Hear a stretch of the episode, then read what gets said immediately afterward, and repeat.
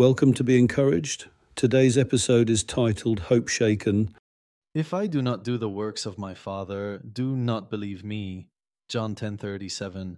In Jesus' day, the works were evident and easily measured. Today, the works of the Holy Spirit in the name of Jesus Christ are birthed in the heart and confessed with the mouth. The message is that the cross not only forgives sins, but removes the need to sin. It does not put you on the road toward union with God. It accomplishes that union in one stroke. The only measurement is our ability to buy into the declarations of Christ before we have experienced the outward evidence.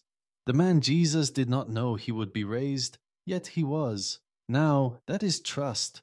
Hope has Christmas is written all over it. Before me is a gift with wrapping, a bow, weighty with odd sounds when shaken, and a mystery to the senses.